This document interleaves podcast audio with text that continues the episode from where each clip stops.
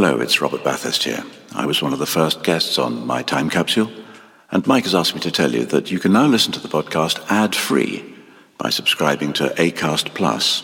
Details of how to join are in the description of each episode. Mike says it's very reasonably priced. In fact, Mike says it's a bargain. And who am I to disagree?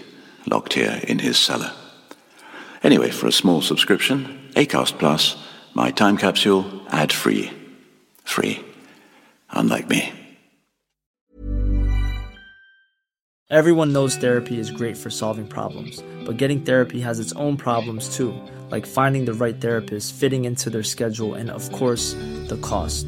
Well, BetterHelp can solve those problems. It's totally online and built around your schedule. It's surprisingly affordable too. Connect with a credentialed therapist by phone, video, or online chat, all from the comfort of your home. Visit betterhelp.com to learn more and save 10% on your first month. That's BetterHelp, H E L P.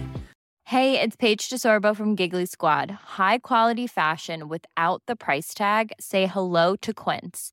I'm snagging high end essentials like cozy cashmere sweaters, sleek leather jackets, fine jewelry, and so much more. With Quince being 50 to 80% less than similar brands.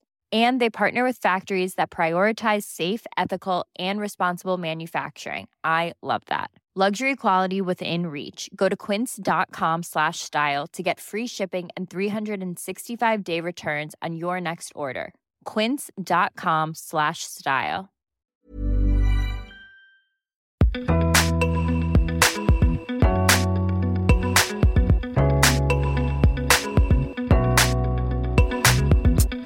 Hello, and welcome to My Time Capsule.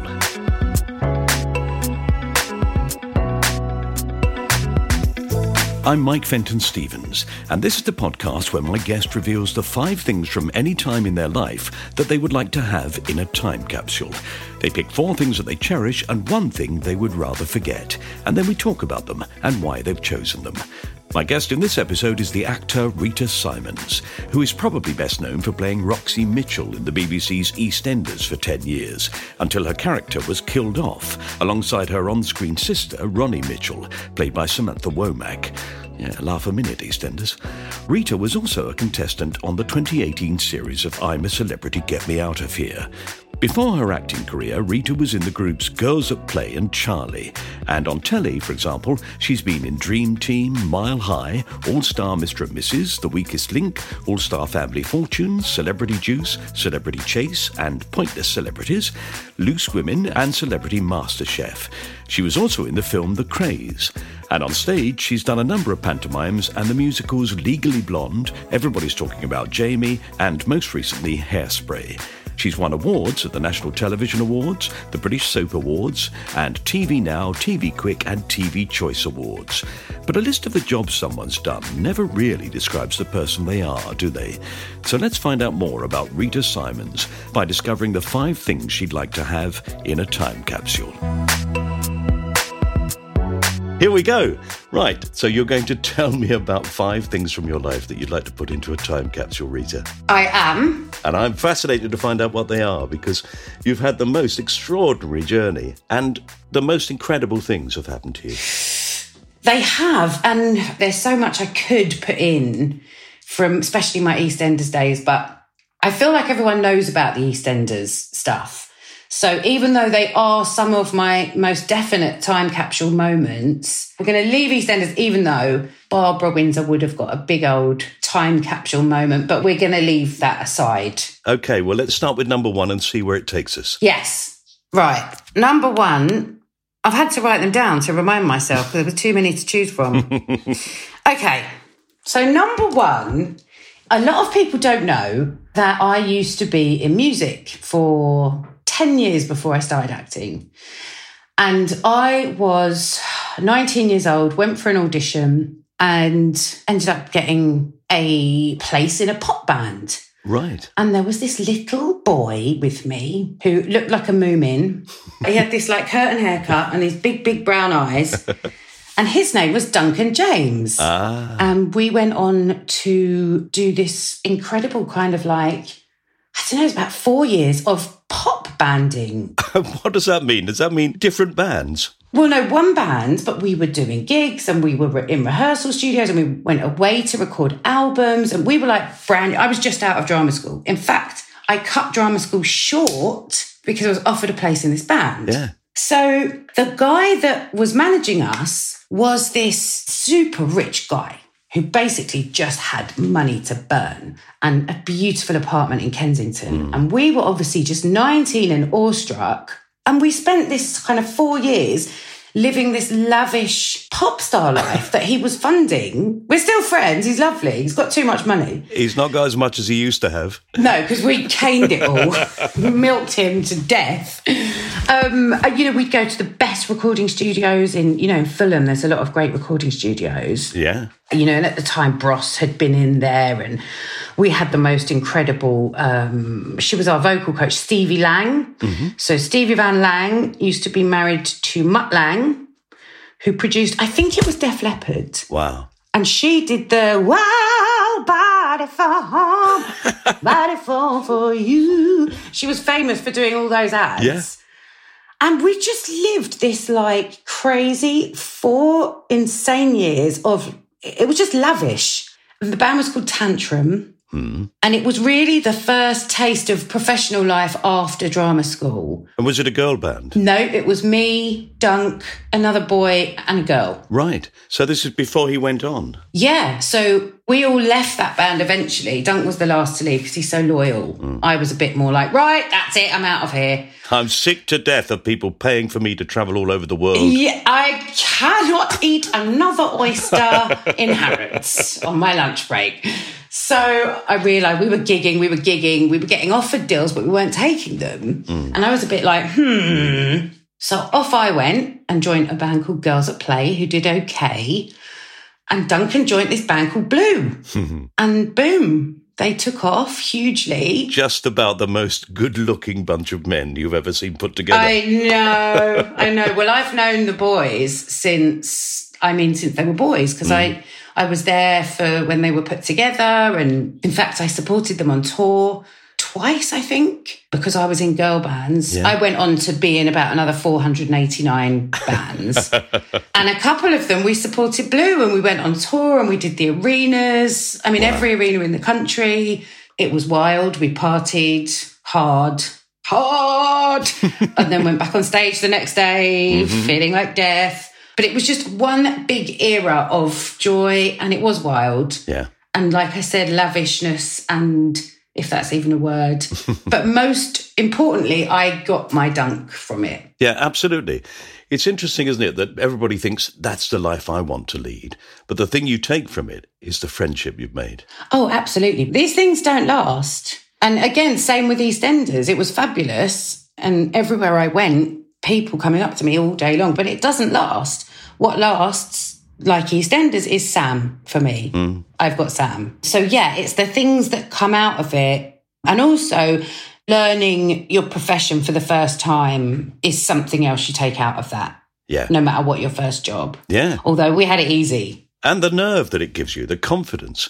You know, to walk on stage at an arena is a very daunting prospect. Well, my first ever gig with the girl band was at a Radio One road show, and I believe there was about 100,000 people there. oh, God. and I have never felt more like a dot in my life. Yeah. But shall I tell you something weird? I get more anxiety doing stuff like this because it's one on one. I'm not hiding behind a character and I'm just being me. And I find this much more daunting than performing at the Coliseum in front of 3,000 people. That weirdly, it's not easy. It's not easy at all. But that for me is you go on, you become a character and you do what you're supposed to do. You've practiced You've it. practiced. Mm. But the minute it's intimate for me, maybe that says a lot about my personality. Do you want me to put my clothes back on? Get your coat.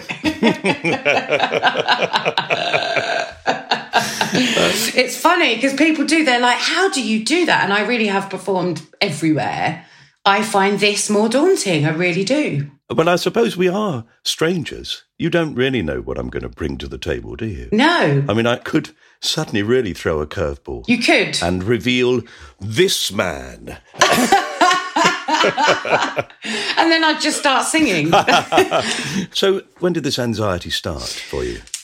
Oh, the anxiety started um, from the minute I can remember. I do do a lot of um, kind of advocating for mental, I really lots of advocating for mental health because I've dealt with it my whole life. And when I was about seven, my parents used to go out and I'd say, What time are you going to be back?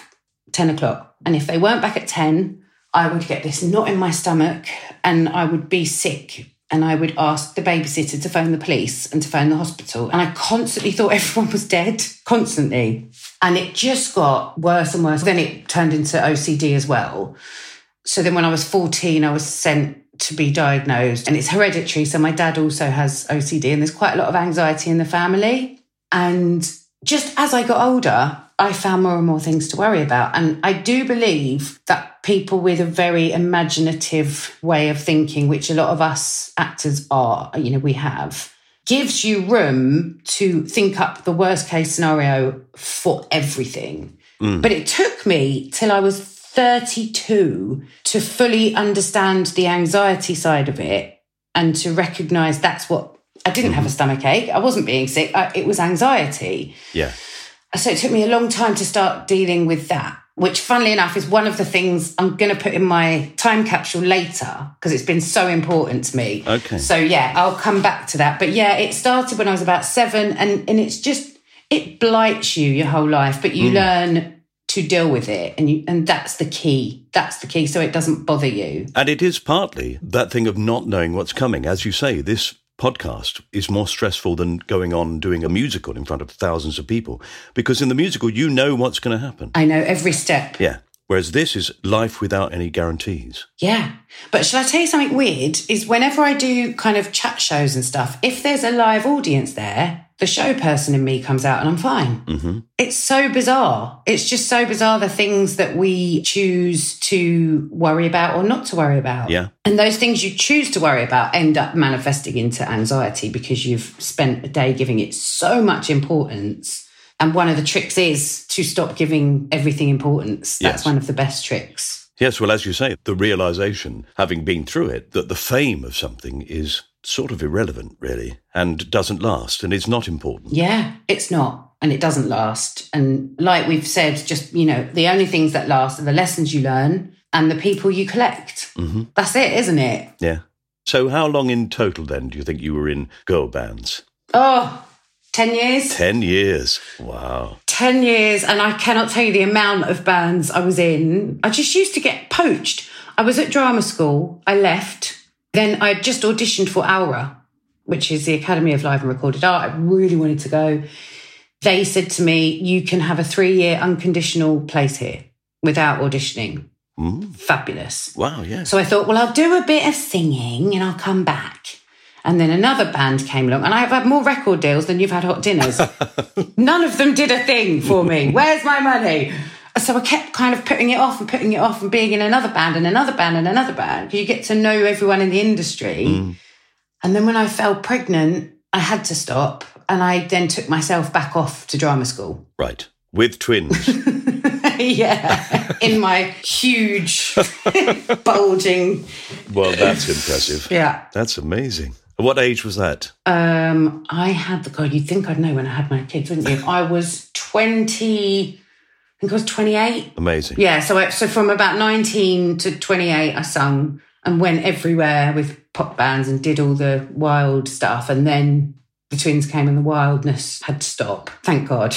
Well, you say that, but you went back to drama school. I did. When everybody else was 19, 20. Yeah. There you are, 28, with an enormous bump. huge bump, two six pound babies, and I'm at drama school. I'll never forget, I had to go for an audition when I was pregnant with them. Oh, and it was for an advert, and they were trying to do like a mock. This was pre watershed, by the way, a mock porn, but it wasn't porn. It was like the, you know, the wow, chicka, wow, wow, before Yes. when the guy comes in to fix the washing machine. It was kind of all that, but it, it, it was just a joke, and it never got to that, obviously. But I had to. I had to be all sexy and I think I had to kiss him and I've never felt more like a big fat Humpty Dumpty. I had huge, I was pregnant, I couldn't see my feet.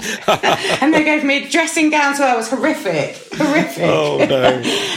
Yeah, I've never felt less sexy in my life. I'm not surprised. I have a feeling that I said yes too quickly when you said, you know, that down. I went, yeah. Yeah. Hold on, let me just close my browser. Oh.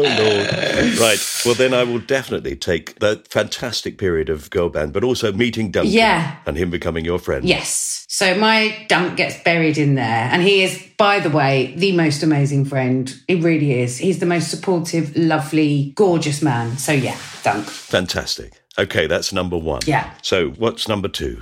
My second thing that I'm going to bury is, and it's a feeling, I suppose, of kind of we were like overwhelmed with joy. We opened Hairspray.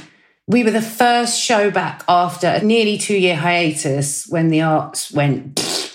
Um, we were at rehearsals for three days back in 2020 at the beginning of the year, three days. And all of a sudden, we're going, there's this flu thing. What the hell? Hmm. No, it's nothing. It's just media hype. Nothing's going to happen. Three days in, everybody collect your belongings. We're done.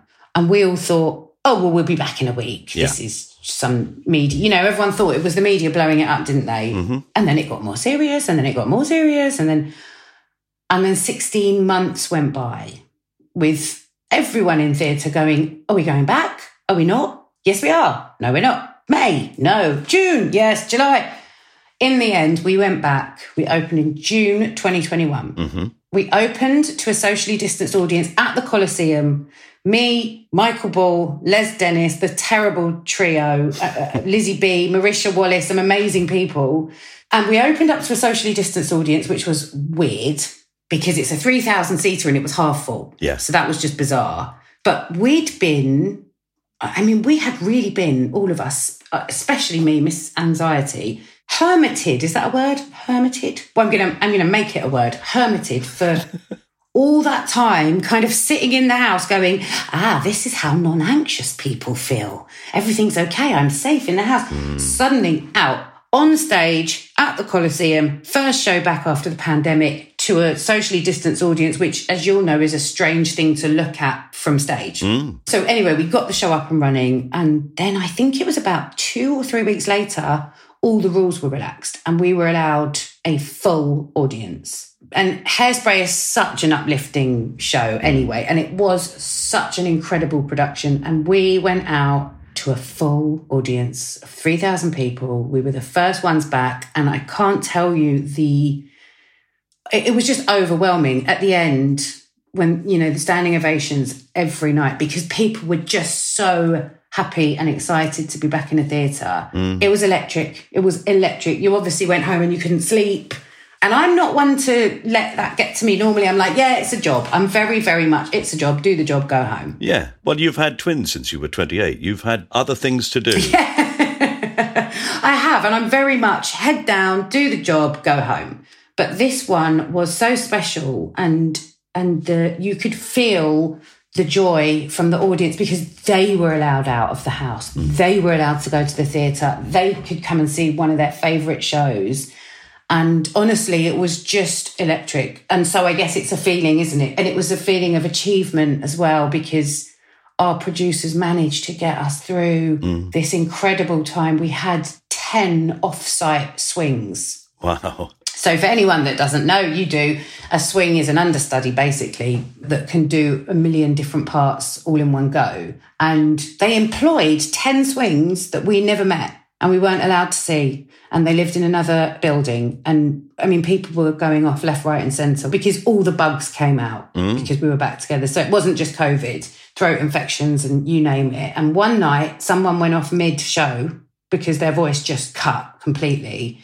And when we went back on after the interval, He was different. We didn't know him. We'd never met him.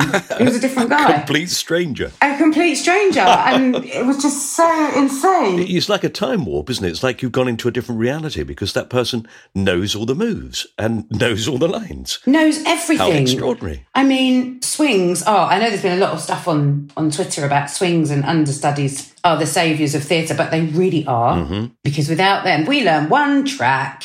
I know what to do. I've got my song. I've got my dance. Leave me alone. They're doing six, seven tracks all at once. Yeah. That at the drop of a hat, they're called in to do it. It's extraordinary that thing, isn't it? Because when you learn a dance routine along with a song, the movements eventually become something you don't ever think about. You just you just do them. Yeah. So if at that point in that song on that word you move to your left, that's what you do automatically. Now this person has to know to do that, and yet at the same time learn the person who's standing behind them who steps to their right. Yes. Incredible. We had swings that are swings that we were allowed physical contact with. We had our swings in the wings, and the wings at the Coliseum are huge. Yeah. You'd watch them doing the show in the wings. They've heard that person's got a sore throat. They're out there. They're they're checking to make sure they've got their track down. I mean, they're they're just phenomenal. Yeah. I'm like just about managing my own track, and that's it. and they're not paid a lot, despite the fact that they're doing these amazing jobs. no, they're not. People think that once you get into acting, once you actually get the work, everybody gets paid a fortune. Oh, we're all rich, aren't we? Oh, yeah. You know, the amount of comments I read about where she's minted. I mean, I've worked in theatre for the last four years. Almost without a doubt, if you look up any actor and you Google them, there will be a link to how much is so and so worth. I'm apparently worth something like 2.5 million. yeah, I'm, even though I've been working in theatre where the funding has been cut to death Mm-hmm. and we've had barely any help. And because if you don't, you don't work, you don't get paid. That's it. No show, no money. Nope. So yeah, I love the fact that I'm worth two and a half million. That would be everything you've ever earned. no tax, no commission, No. just that. No, there we are. Wow, what a feeling, though. What a feeling that must have been. Yeah, it was. I mean, for a start, just performing in front of 3,000 people is pretty impressive. I mean, that's an amazing feeling as it is. But you can become blase about that, can't you? You can get used to it. Oh, absolutely. You really can. Um, I remember one night, me and I won't say who, an actress who I worked closely with on the show. We would have because you know you can have um, little muckabouts on stage that as long as the audience never see. And I remember saying to her one night because we got the giggles. People have paid to watch this. Stop it. Stop it. Stop it. Because you forget, you know, they've paid to come and see, and you've got to give them a good show every night. Yeah. Oh, my agent. Well, answer it. Go on. Well, we'll see what she wants. Better be good. Better be good. So, um, doing that with Michael Ball, because he was the original in the West End, wasn't he? he was the original Edna, and I could not possibly think of anyone else to do it now that I've spent, you know, uh, what was it, 18 weeks, I think, with Michael. I saw him do it with Mel Smith. Yes. And also, I think the, the first time round, Les was in at some point as well with Michael. Was he? Yeah. Oh, thank God I didn't see that. That Les Dennis is terrible. Terrible. Terrible. Um, yeah, Michael was a fabulous Edna. Me, Michael, and Les were a terrible trio. They made a tough job joyous. They really did. I love those people. There's nearly always one in a company, and if you can hang on to them, there's always a moment where you could quite easily start to moan, Absolutely. and whinge, Yeah. And those people just stop you in your tracks, Yeah. and they're brilliant. You're so right. I mean, I don't think there's ever been a job where I didn't.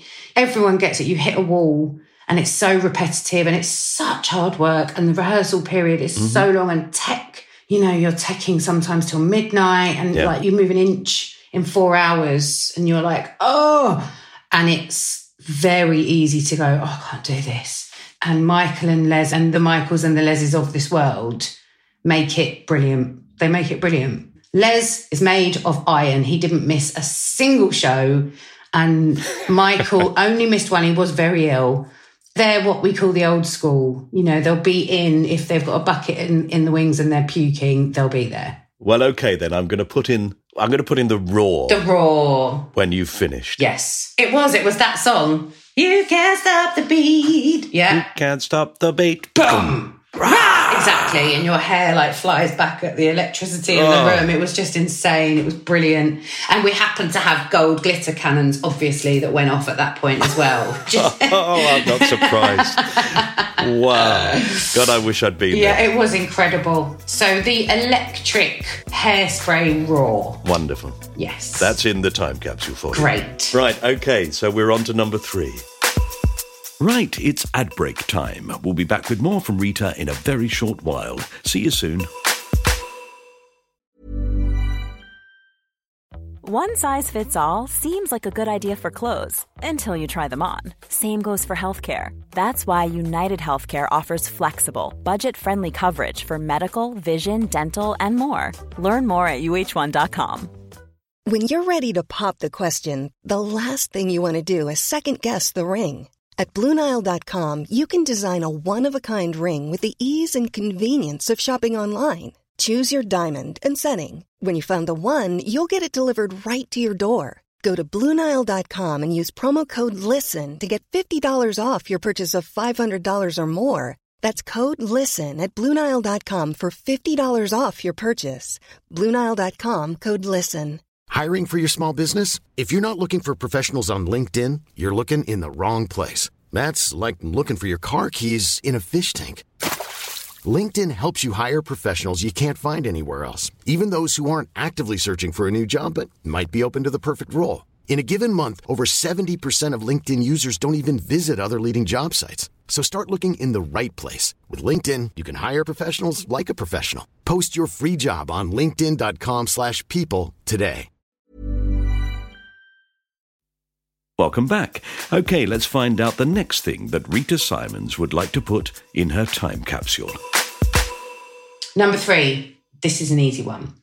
So, my twin number one, older by one and a half minutes, when she was born, she was born hearing impaired.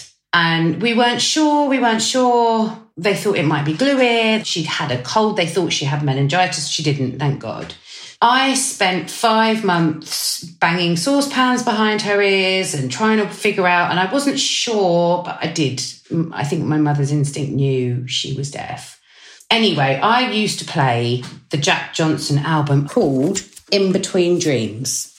I used to play this song. So, bearing in mind, having twins is not easy. And I would have a baby in each arm. She might have just done a poo. She might have just puked on me. And it was just like a constant juggling act of trying to. And I used to put um, In Between Dreams on and rock them because there's a song called Banana Pancakes on that album.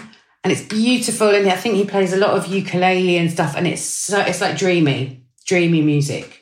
And the whole album I used to just play constantly and rock the kids, and they always went to sleep. And I always wondered if Maya could hear it or if she just liked the rocking motion. Hmm. So when they were five months old, I was told after lots of tests that she was deaf. Not fully deaf yet, but mostly deaf. To which I obviously said, no, she's not, packed up my bag, you know, with all the baby stuff in it, and walked out with my children. Got to the car, burst into tears, and thought, oh God, I've got to go and deal with this. Because I tried, I just tried to go, no, no, no, no, no. So I went back in and I said, okay, what, what do I do? So we need to fit her for hearing aids. Um, she now has a cochlear implant and is incredibly, um, incredibly talented. She's and she sings, and Wow. this is all because of the cochlear implant. But back then, we didn't know about cochlears, and she was too young. So hmm. we had these hearing aids fitted. And it takes a few weeks for them to come through, and then you have to come in and you have to do the fitting and what have you. So we went back in, five months old, put her little hearing aids on her little head, which I had to stick with toupee tape down and put mittens on her because she just wanted to pull them out the whole time. Hmm.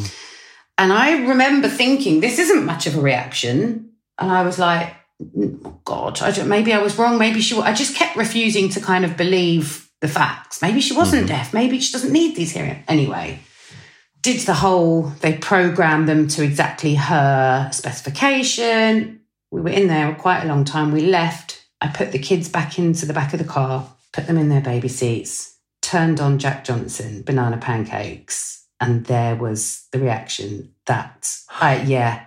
She kind of went from agitated and, you know, doing what a five month old does to eyes wide open, looking around like, what the hell is that?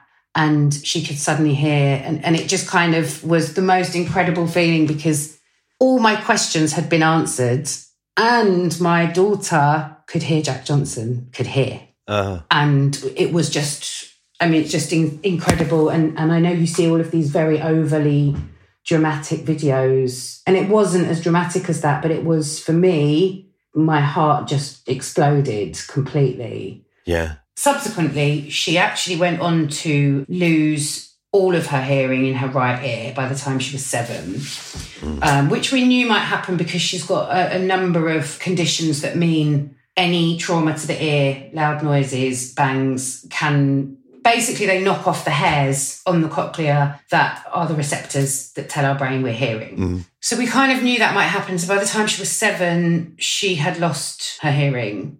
And she's got a tiny bit in her left ear with a hearing aid that she still does use. And we call that her lovely left. We always try and look after her left ear. No ear infections, no bangs, no noise, because she's got a bit of residual hearing.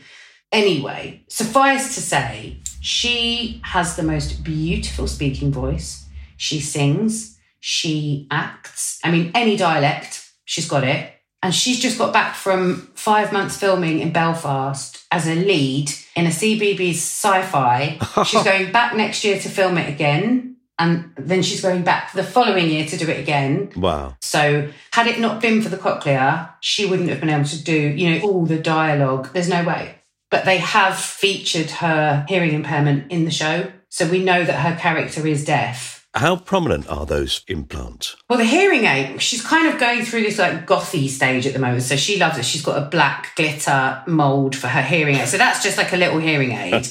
this side, what she had done was they, which was heartbreaking to go through, they drill into the skull and they feed electrodes into the cochlea, which is a snail shaped bit in the ear, which has fake hairs on it, electrodes. Wow. And then what happens is they planted a little magnet just under the skin above the skull so she can stick her head to the fridge and stuff, which she finds hilarious. and she wears a processor that looks like a hearing aid, but it's got a wire attached and a little magnet that sits under her hair. When that's on, she can hear. Amazing. And the best part is she can Bluetooth it. So she can be sitting there talking. You're like, who are you talking to? She's got her phone, her laptop, her iPad. It's all in her head. extraordinary thing. I know. Amazing. She was so excited. Um, we took her into hospital and they drew an arrow on her head to make sure it was the right side. She was like, oh, and I was thinking, oh God, you don't know what you're in for. But she was, she has said to me, thank you, mummy, for giving me this. All she's ever wanted to do is act, and she's doing it. Well, what a brilliant thing you've given your daughter. Good. Yeah. Okay, well, I'm going to put Jack Johnson into the time capsule for you. Okay. That's a lovely memory. Yeah. Okay. Okay. Right, we've got two more things. So my final thing to keep Yes. it's a forward slash because it's kind of two things together. Walking meditation. How old am I? What is that? Well, so I spent years and years and years being wild, completely wild. And obviously, with my anxiety, I told you uh, it took me till I was 32 to really go, ah, this is, this is anxiety. Right. How do we fix this? So I learned about that time when I was 32, I learned, I started getting really into meditation. I used to go to work at EastEnders and I'd come in at 6.30 a.m., put a do not disturb up on my door and do half an hour's meditation every morning. Mindful, just mindfulness, which is basically it's being present. It's not worrying about the past or the future. It's just being in the present and noticing everything around you. And when you master that, and trust me, my anxiety has been so crippling at times. When you master that, something magical happens to your brain. And when you go through life, you your brain automatically doesn't veer off to the future constantly. And you, you make it a habit. And you make it a habit when you're brushing your teeth. You're brushing your teeth, and you how often are you brushing your teeth going, oh, I've got to get there by two o'clock and I've got to do this. Mm-hmm. How often have you ever actually gone, oh, that that's the toothbrush on my teeth. I can taste the toothpaste. That's I can hear the tap running.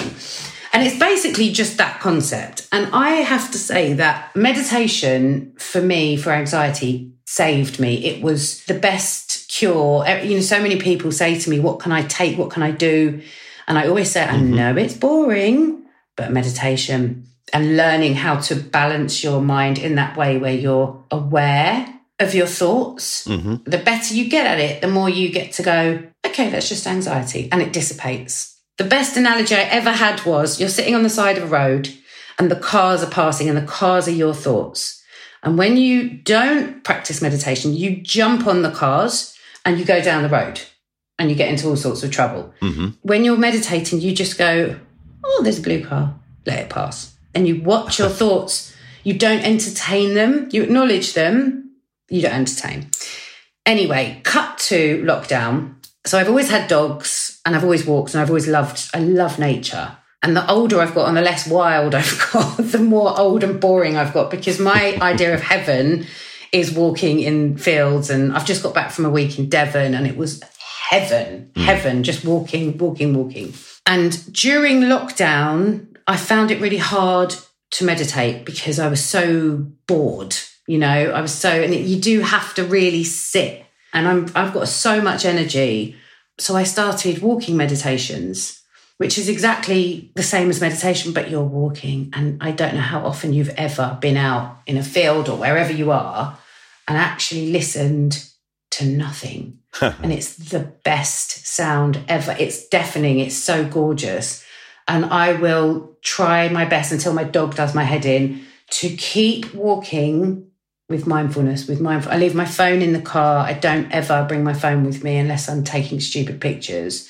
And I would say that without the meditation and the walk, walking for me is honestly like my, it, I love it. It's just been, and I still, when I finish here, I'm going for a long, long walk. If I don't walk every day, I really notice the difference. Mm. And I'll go for walks sometimes with friends who are on their phones, and I'm like, no, no, no, no, put your phone away. Just, just look. Can you see? There's trees. There's sky. And as you say, that extraordinary sound of nothing. Oh, it's the best. Which, uh, particularly during the day, if you've ever done uh, open air theatre, you know what that sound is because once it goes dark, that sound disappears. And you can't really hear it during the day, but it is there. Yeah. But to me, silence is a noise in itself. I mean, could I get any deeper? But it, that's how I feel. I love nothing more than just listening to silence. And there's something so calming about that when you're an anxious person, or not even an anxious person, just a person. Well, I think everybody's anxious to a certain degree. I think so. Everybody has anxieties. Yeah. And so it's useful. And there are moments in your life where that anxiety will come to the fore. As an actor, you develop a skill to learn how to calm yourself down, how to keep that in check. Yes. Otherwise, you'd never walk on the stage. You wouldn't. And the reason, especially the reason I'm putting this in my time capsule, is that I think without the meditation, I would never have learned to do that, which is I do get amazingly nervous on opening night, honestly, like vomit inducing nervous. But I've learned to go, okay, we're not going to get on the car and ride down the road with it. We're just going to accept that's how we feel. And it dissipate. It doesn't dissipate on opening night, obviously, but it makes everything calmer. And yeah, Yeah. What a brilliant thing, that thing of, of being in the moment, being, okay, here I am. Yeah. I'm standing in the wings. There's the stage manager in the corner. I can hear the sound of the audience. I'm going to walk out. I know what my first line is. Everything else will just take care of itself. yeah, I'm going to go on.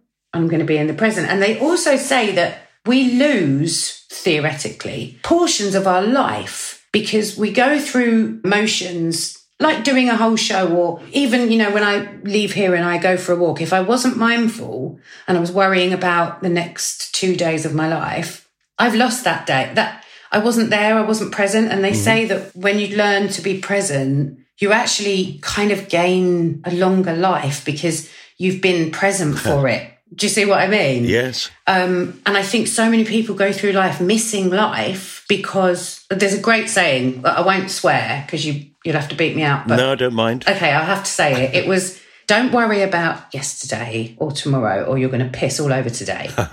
And that's exactly what it is. It's just like you're ruining the moment. And it is a skill. It doesn't just come easily. You have to practice, practice, practice. But had I not discovered that, I'd have probably quit the industry because my anxiety would be out of, well, I'd have probably quit life because I'm always worrying about everything. And what meditation taught me, and w- walking particularly, is that people say to me all the time, How do I get rid of my anxiety? You'll never get rid of your anxiety. You will learn how to not let it bother you. Mm-hmm. Because anxious people will always have anxiety. It's learning the tricks to go, oh, okay, that's anxiety, that, and it dissipates. Yeah. So for me, that's like the most important thing because I think that's a tool so many people could and should use and that, that I'll take with me and do take with me everywhere. And it's always within you. Mm. It's within you. You don't need anything. It's it's right there just by going, come back to the present. Brilliant. I'm going to do walking meditation this afternoon. Do it. Do it. Just think. I am. And also, every time your mind wanders, which it does, because we have something like a ridiculous amount of thoughts a day, I can't remember the number. When your mind wanders off, the trick and the, the thing that works, so people think, oh no, I didn't manage to have an empty mind for 20 minutes. It's not even about that. It's about catching your mind wandering off and going really gently, oh, okay, I've wandered, I've come back that's the act that rewires the brain right there when you catch yourself doing it. Because then when you go through life, it's really easy to catch yourself wandering off onto ridiculous chains of thoughts. Yeah. So when you do Yes. it, just feel your feet on the floor. I mean, listen to the sound. And also, you listen to the sounds, but you don't entertain them. So you don't go, and that's a blue tit, and that's a, that's a, that's a robin. And you just go, I can hear the birds. That's it. That's it and I can hear the silence. Okay. Yeah, you'll feel amazing. You'll feel amazing. I'll try. I spend my life, I spend my life with my mind making jokes up. Mm, now that I like. I entertain myself in my head with wordplay. You're not allowed. You're not allowed. Because what I've noticed is when you go, even though I've got like 10 million things going on, as you know, because we've been trying to do this podcast for about 100 years, I tell myself on my walks, you're not allowed. All the stuff will still be there in an hour. Do your walk, and then you can think so much more clearly after, and your jokes will be even funnier after. I doubt that. I doubt that very much. oh, brilliant, Rita. I'm going to put walking meditation Yes. into the time capsule. Yes. How lovely. What a brilliant thing. The things I learn on this podcast. It is the best. You'll love it. You'll love it. And you have to let me know how you got on. Well, you know, if it's in that moment and I feel like talking to you, then I will. Exactly. Don't jump on that truck. Okay, so we have the final thing to put in. This is something you want to get rid of. okay. So I decided we're not going to go heavy here because we've heard enough of me moaning about nervous breakdowns and divorce and God knows what. And that's all very depressing. So I'm going to give you one that is so shameful and embarrassing, but it's all out there. So I'm going to tell you. when I had just started EastEnders, I went to one of my first ever award ceremonies. I was, you know, the saying green, right? I was green. Mm-hmm. By the way, do you know where that saying comes from? Greenwood, I suppose. I, I Greenwood? heard it was green baby cabbage. No, Yeah, really? yeah. So you're green, like um, you're not wise to any of it. Why a cabbage? I don't know, but anyway. So I was green, little baby cabbage. I really knew nothing. You know, I'd been in, I'd come from wild pop band days. Suddenly I'm at a TV event at the Dorchester and there was free booze. and I got absolutely slaughtered. I learnt my lesson in one go right there. I don't really remember much, um, apart from it being raucous and then ending up at my friend's restaurant, Little Italy in Soho, it's because my mm-hmm. mate owns it. But I wasn't really sure. Anyway, I went home, woke up in the morning with like an existential crisis kind of hangover, you know. I don't get hangovers anymore, by the way, so I won't get that drunk ev- ever again because they scare me. And I woke up and I was like, oh, I've done something really bad. What, what happened last night? I can't remember what happened. I was racking my brains and I thought, oh, I'm famous now. I can go to Google. Because I really was quite new on EastEnders. So I Googled myself.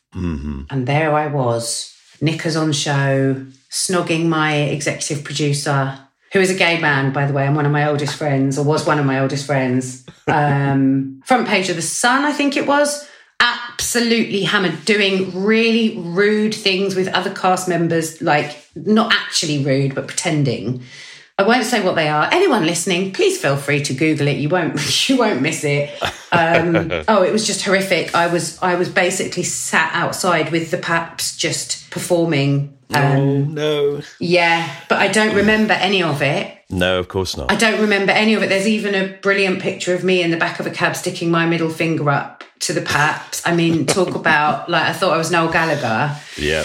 And I spent the whole day wanting to just die, like wanting the ground to open up and swallow me. What would Babs have said to you? Oh, Honestly. she wasn't happy. She phoned me. I bet. Darling, what you done? What you done? She was not happy. I got told off. We all got told off. We all got a mighty bollocking. Sorry mm-hmm. for the language. Barbara was not happy at all. And the more phone calls I got, the more my existential crisis grew. And I literally wanted to just die. It like die. Honestly, you know, that drunk. Oh, It's sort of what they're doing at those events. That's what they're doing. You turn up, would you like a drink? yeah. Would you like a martini? Yeah. This is free drink. And then you drink in a bar. And then you go to a table and it's covered in wine. And would you like more It was wine? everywhere. I remember at one point doing tequila shots with Nick Hewer. um, so I think he just did the one, and I was like, "Give me 40. And I never again ever drunk at an event. Like other than maybe a little glass of wine, mm-hmm. and I think that the press thought, "Oh, this is going to be a good one. She's going to cause trouble for the next ten years." But I didn't, and I was so boring after that uh, at every single event, so petrified to do the same that I have. Well, I don't get drunk anymore. I hate it, mm-hmm. but I just have never, ever, ever gone anywhere near it ever again, and it was horrific. And I definitely had my knickers on show. The press will make a story out of anything, and particularly those papers, those ones that we all know about. Yeah. And I, I find it astonishing Yes. that anybody bothers to even look at them, uh, because almost everything they ever publish is just not true. I know. Well, what was true was I was definitely out of my tree and acting like a maniac. But but yeah, Yeah, but go down to any high street on any Saturday night or Friday night, and you've got other people doing that. You want to photograph someone falling Yeah. over drunk? There it is. but why does it matter that you're in EastEnders? It doesn't matter. I know. I know. And it's the risk of anything that you do in the public. So, this sort of Yes. thing, somebody will find a little phrase that we know is completely harmless Yeah. Yeah. or is a joke, yeah. and they turn it into a full page story. Mad. Absolutely. And you know what I learned very early on is you never read the comments. No. The comment people are so mean. Oh, my so word. I, I haven't read the comments for years and years and years. No. I remember when um, the story came out that my ex-husband and I were getting divorced. Mm-hmm. And I stupid I don't read the comments. I do not read the comments, but I just there were so many comments and I thought I just let me see a couple of them. And they were so mean. They were so mean, bearing in mind I was going through, you know, horrific time. Yeah. Um, ah, she was always dog rough anyway. Ah, he, she was punching anyway, ugly cow. From people who so have no, never met these people in your Yeah. life, no idea who you are. Yeah. I know. But yes, this one, this one taught me. Basically, I wasn't green when I came away. No, apart from your face. Google the next day In the morning. Yes. on the floor. Oh, Rita, what a great lesson to learn. Yeah. Oh. Do not drink at the Dorchester and perform for the Paps on the front doorstep. no matter how much of a show off you are. No. Oh, how lovely, how lovely it's been to talk to you. Oh, it's been a pleasure. Absolute pleasure. And I think we mentioned it at the beginning. We should give a special mention to my gorgeous friend Les Dennis, who was the one that said, You must, you must, you must. So I've Yes. done it, Les, and I'm glad I did. Absolutely. And if anybody's not listened to Les Dennis's episode on this, then do, because he is fantastic. Yes. Oh, Rita, brilliant. Thank you so much. Lots of love. Bye. You have been listening to My Time Capsule with me, Mike Fenton Stevens, and my guest, Rita Simons. If you enjoyed this episode, then please do subscribe to this podcast if you haven't done already. We'll send you all new episodes as they become available. Please rate and review this episode if you have a spare second, and feel free to follow either me or my time capsule, or both of us in fact, on Twitter, Instagram, and Facebook. We're very friendly and love to hear from you with questions, comments, or suggestions about future guests. You can download or stream the full version of the My Time Capsule theme tune, which I should imagine is called something like the My Time Capsule theme tune, on Spotify. It was composed and performed by Pass the Peas Music. This was a cast off production for ACAST, available on all good podcast providers, and probably one or two shit ones. Our producer was John Fenton Stevens. Right, I'm back to reading my latest book on reverse psychology. It's really interesting, but yeah, I wouldn't recommend it. It's probably not your sort of thing. I mean, in fact, I doubt you'd enjoy it. Ha ha, tricked you. Bye.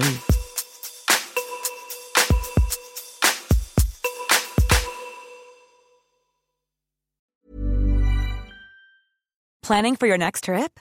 Elevate your travel style with Quince. Quince has all the jet setting essentials you'll want for your next getaway, like European linen, premium luggage options, buttery soft Italian leather bags, and so much more. And is all priced at 50 to 80% less than similar brands. Plus, Quince only works with factories that use safe and ethical manufacturing practices. Pack your bags with high-quality essentials you'll be wearing for vacations to come with Quince. Go to quince.com/pack for free shipping and 365-day returns. Planning for your next trip? Elevate your travel style with Quince. Quince has all the jet-setting essentials you'll want for your next getaway, like European linen, premium luggage options, buttery soft Italian leather bags, and so much more. And is all priced at 50 to 80% less than similar brands. Plus, Quince only works with factories that use safe and ethical manufacturing practices. Pack your bags with high-quality essentials you'll be wearing for vacations to come with Quince. Go to quince.com/pack for free shipping and 365-day returns.